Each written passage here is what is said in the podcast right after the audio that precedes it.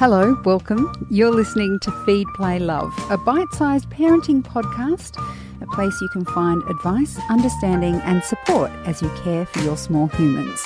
I'm Siobhan Hunt. There are many different ways and styles of parenting. You may have heard of attachment parenting, which can mean several things. For many parents, though, it means a gentle approach to sleep and settling. Often it involves keeping your child close to you in your arms or on your chest. So, what happens when it comes time to get your child to sleep independently? Is it possible to do that gently given your child is so used to having you near them when they sleep? Vina Parry is a paediatric sleep consultant based in Sydney with over 15 years' experience in early childhood and education. Hi, Vina, how are you? I'm good, thank you. Thank you so much for having me today. It's a pleasure. So, I mean, the most important question, the first one, is it possible to gently sleep train a child in this scenario? Okay, so it's such a good question. And look, it is, there is a complicated answer to it because I guess my whole theory behind um, early childhood and sleep and infants is that every child is so different, and so is every parent. Um, and I guess, like, if you look at the sort of orthodox terms of what is attachment parenting, yes, it means contact napping, contact sleeping, um, skin to skin always and things like that. But, you know, there are also some parts of it and, you know, those, like when it was coined by Dr. Sears, he was talking about, you know, extended breastfeeding and things like that. And in my time working with so many families, I've met attachment parents that do some of the principles and not all of the others. And I suppose the first thing I would majorly start with is that I don't even. Um, I, I, I understand that everyone sort of says sleep training. I try to avoid it, like professionally, and in terms of when I'm with parents or when I'm doing a consult or an implementation, just because I think when most people think sleep training or they hear the term, straight away it comes to cry it out. And cry it out is pretty much, as far as I'm concerned, the exact opposite of any attachment parenting principle. So I think you know, what I like to focus on more is gentle sleep skills. And that can be done in a scaffolded manner. And that's how I kind of conduct my consults and things like that. Basically, if you are, and I've had many attachment parents, you know, all the way from Kenya to the US, in Australia, in Asia, um, you know, and they're all a little bit different in how they do it. But I think the main thing is you just want to do it slowly and you want to do it gently. So, one of one thing parents um, sort of dread being asked mm. when they have a baby is are they sleeping through the oh, night? Because the first thing you think is, oh, yeah. no, they're not. Is there something wrong? Yeah. Uh, and the next thing you think is, is that even possible? How do I make it happen? Yeah. Um, so when a baby's physically capable yes. of sleeping reasonable hours, let's say at an a reasonable hour might be an eight hour stre- a stretch with, yeah. where, from whenever you put them down to whenever they get up, just yeah. eight hours without waking up. Yeah. When are they physically able to do that? And okay, and that's such a great question. Okay, so I've seen, you're going to laugh, but I've seen the gambit with this. I've seen three week olds do nine hours. Wow. And I've seen 18 month olds still waking, needing to feed during the night.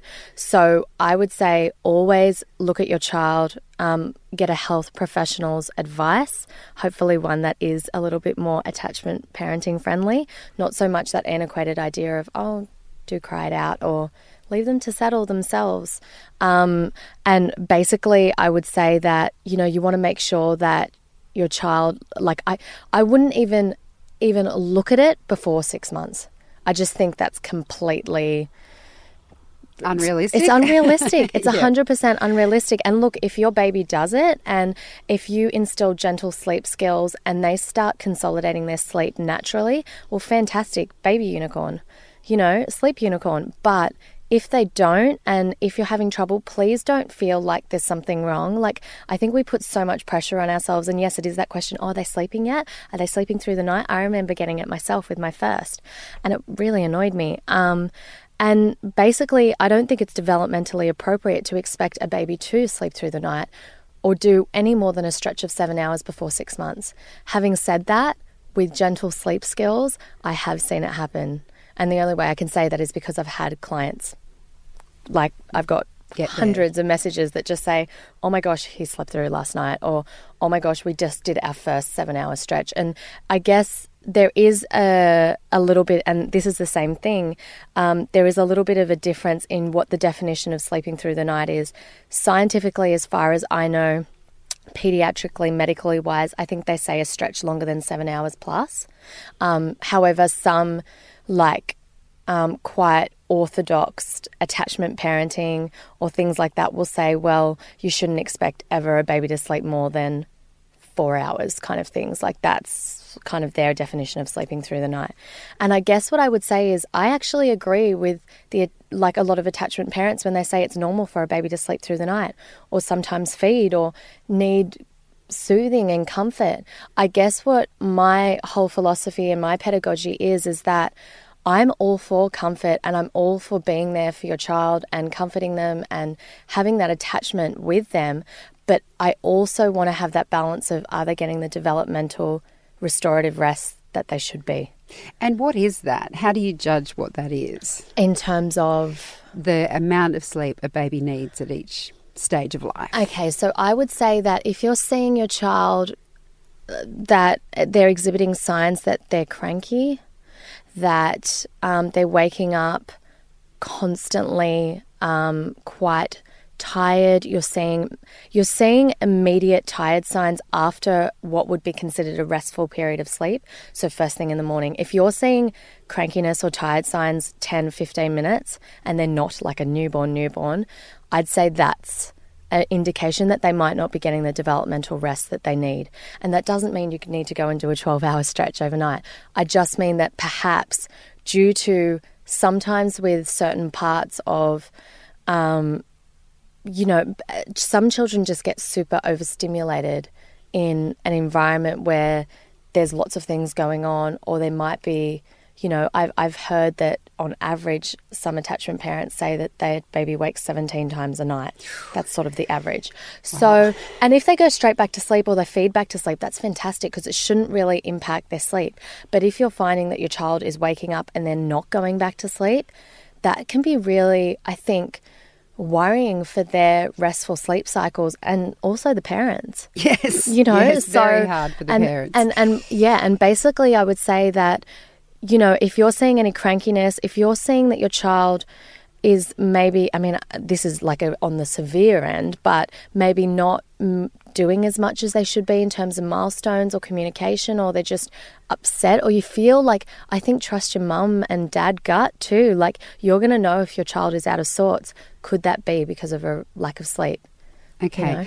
So, um, attachment parenting sometimes involves co sleeping or bed sharing. Mm-hmm. What's the difference between those two? Okay, so I I think it's again it's sort of a personalized term, and some people say they're their exact same thing. Um, co-sleeping is basically where you sort of contact nap and or you contact sleep. So there's always an element of skin to skin with the sleeping, and basically a child is never sleeping independently, and that's I think it's a valid you know, I think in a lot of um, communities and cultures all over the world, it's still the only way children sleep. Um, I think as well, though, that in Western civilization, we've you know in the '90s when they when SIDS Australia and America started coming out with the Back to Sleep campaign and things like that, and they were realizing the rates of SIDS and things were going up. They started getting really worried, and they became very strict on okay, this is how a baby should go to sleep. And look, I believe, you know, they. I I think there is a safe way to, you know, kind of co-sleep and things like that. I think with bed sharing and things like that, that can also mean like sidecar bassinets or cots. Um, so you know the ones I'm talking about, like the ones that kind of zip down, attached to your bed. I've seen some families, even ones I've worked with, where they've taken the side of a cot and pushed it up against a bed. And that's more the bed sharing. Co sleeping, whereas you're actually in the bed in the same space together. Mm-hmm. Yeah. Um, so you've mentioned gentle skills to helping our babies sleep a mm-hmm. few times, and everyone listening's probably going, "What are they? What are they?" Just ask her that question. Um, so I am going to end this conversation by asking no, you, please. what are those gentle skills? If you are an attachment parent, whatever definition that is, but 100%. your baby's used to having you there, yeah. how can you scaffold them, as you say, into independent sleep? So what I would say is, firstly, remember, you know, it's an overwhelming process, and so do reach out for help if you're feeling like overwhelmed by it. Because look, no one ever contacts me and goes, Oh my gosh, Vina, my children are sleeping so good. You know, I mean, they do later, but they never come to me like that. So the first thing I would say is don't be afraid to reach out for help.